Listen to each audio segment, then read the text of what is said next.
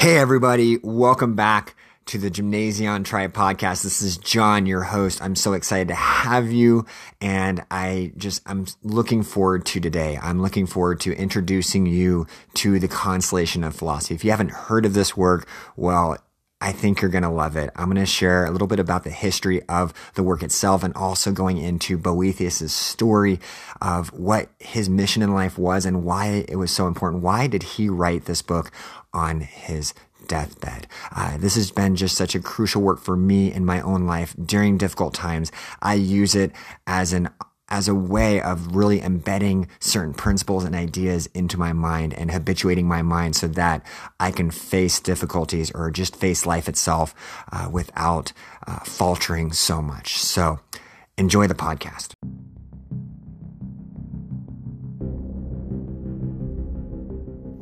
In ancient Greece, warriors and athletes trained while philosophers taught inside the gymnasium.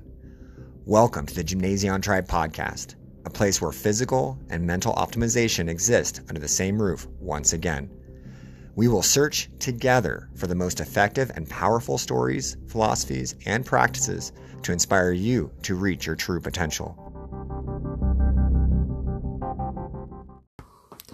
I'm excited to dive into the consolation of philosophy. Today, we're going to do a brief introduction into the work itself. So, this is by far one of my favorite, favorite works um, in philosophy. This rivals only Epictetus's Enchiridion when it comes to my own life, um, a book that I've referred to over and over and again throughout my adult life. And the reason for this is because this book is so incredibly relatable when it comes to struggling with uh, well, Boethius is struggling with tyranny, but we may struggle with fate itself, with facing the harshness of reality. What would you do? What would I do? And that is truly the question. I asked you this question last time. Would you wallow in self pity? Would you blame someone else? Would you blame God? Uh, how would you handle such a situation where you have had it all in essence, you can say today we have it all. We live, we live better than any king during the sixth century. Uh, yet uh, it can all be taken away from us. So when that moment comes, how will you face reality? Well, Boethius is sitting in his cell. He's hundreds of miles away from his home. Uh, he's in the fortress at Pavia, awaiting his death sentence. And he decides to sit down and literally write one of the greatest works of late antiquity. But who is Boethius to do this? He was and is considered one of the last great Roman philosophers of ancient times, Platonic voices and Stoic voices. He was also considered the very first scholastic philosopher. Now, scholasticism, as you may or may not know, really saw its time in the Middle Ages when it fully developed. It was a discipline that combined Aristotelian logic uh, with theology. Basically, uh, these theologians and philosophers spent their time using syllogisms and inductive logic to prove the Christian faith.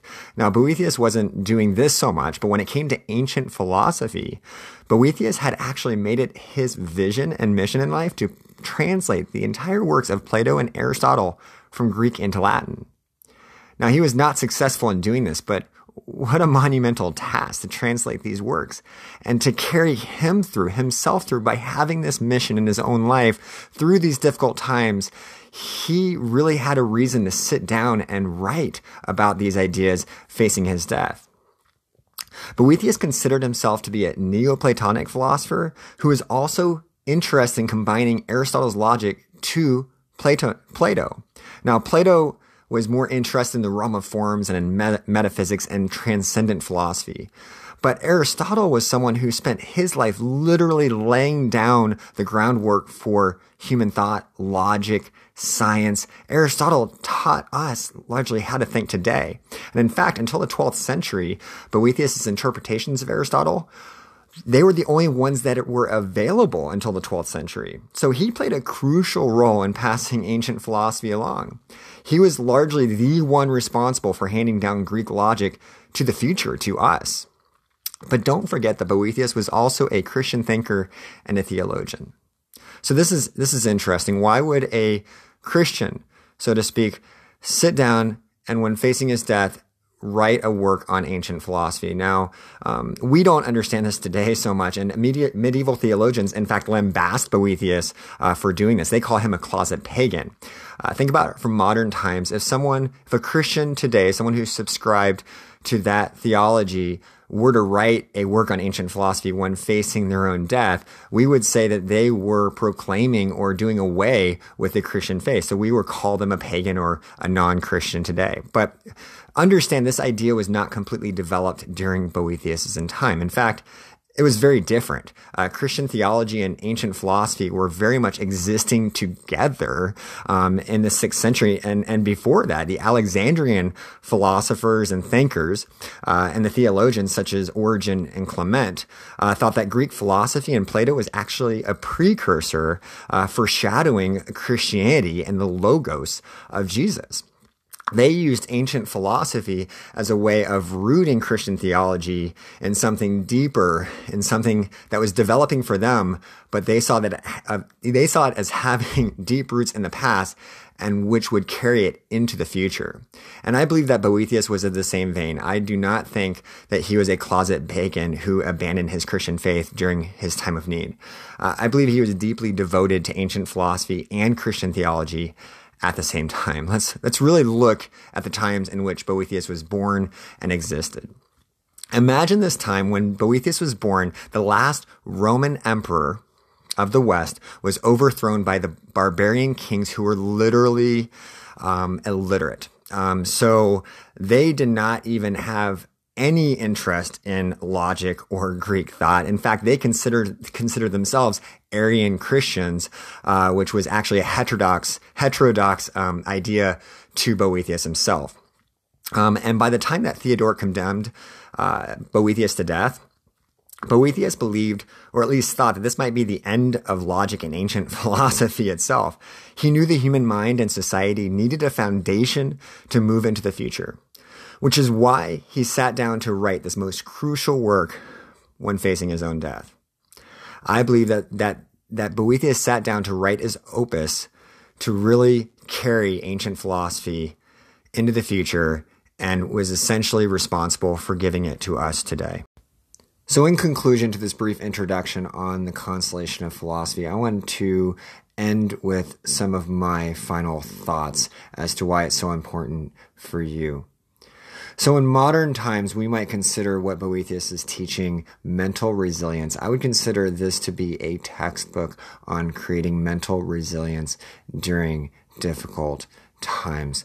It is a bulwark of ancient philosophy and even of Stoic philosophy, which is so popular today.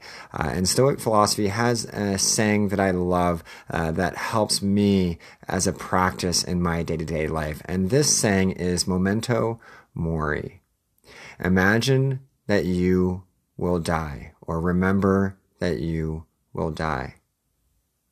And this is a great thought experiment to go through in order to ask the following questions What is the purpose of your life? Who are you? What good have you done? How do you find happiness and resilience in the moment of assured death? If you are condemned to death, you now face what your life really means. You are now looking back over your life, imagining what you have done, and have you frivolously thrown it away, or have you lived it towards some purpose? Now, I would argue that the fact that Boethius had dedicated his entire life towards a specific purpose in so many, many areas, this is what allowed him to hold fast during these times. So I'll close with this quote from Marcus Aurelius Think of yourself as dead. You have lived your life. Now take what's left and live it properly. What doesn't transmit light creates its own darkness. Join me next time as we dive into the first chapter of Boethius' work uh, when he is lamenting his fate in a cell, seemingly overcome by sorrow, yet Lady Philosophy chooses to join him and talk him off the cliff. If you love these heroic tales and philosophies, and you are interested in becoming a hero in your own life, please check out my epic coaching program at Gymnasion Tribe. Where I personally coach and train individuals online and in person, mentally and physically, and then help them find their hero's path through offering their greatest gifts and talents in service to the human tribe. To learn more, visit my website at www.gymnasiontribe.com.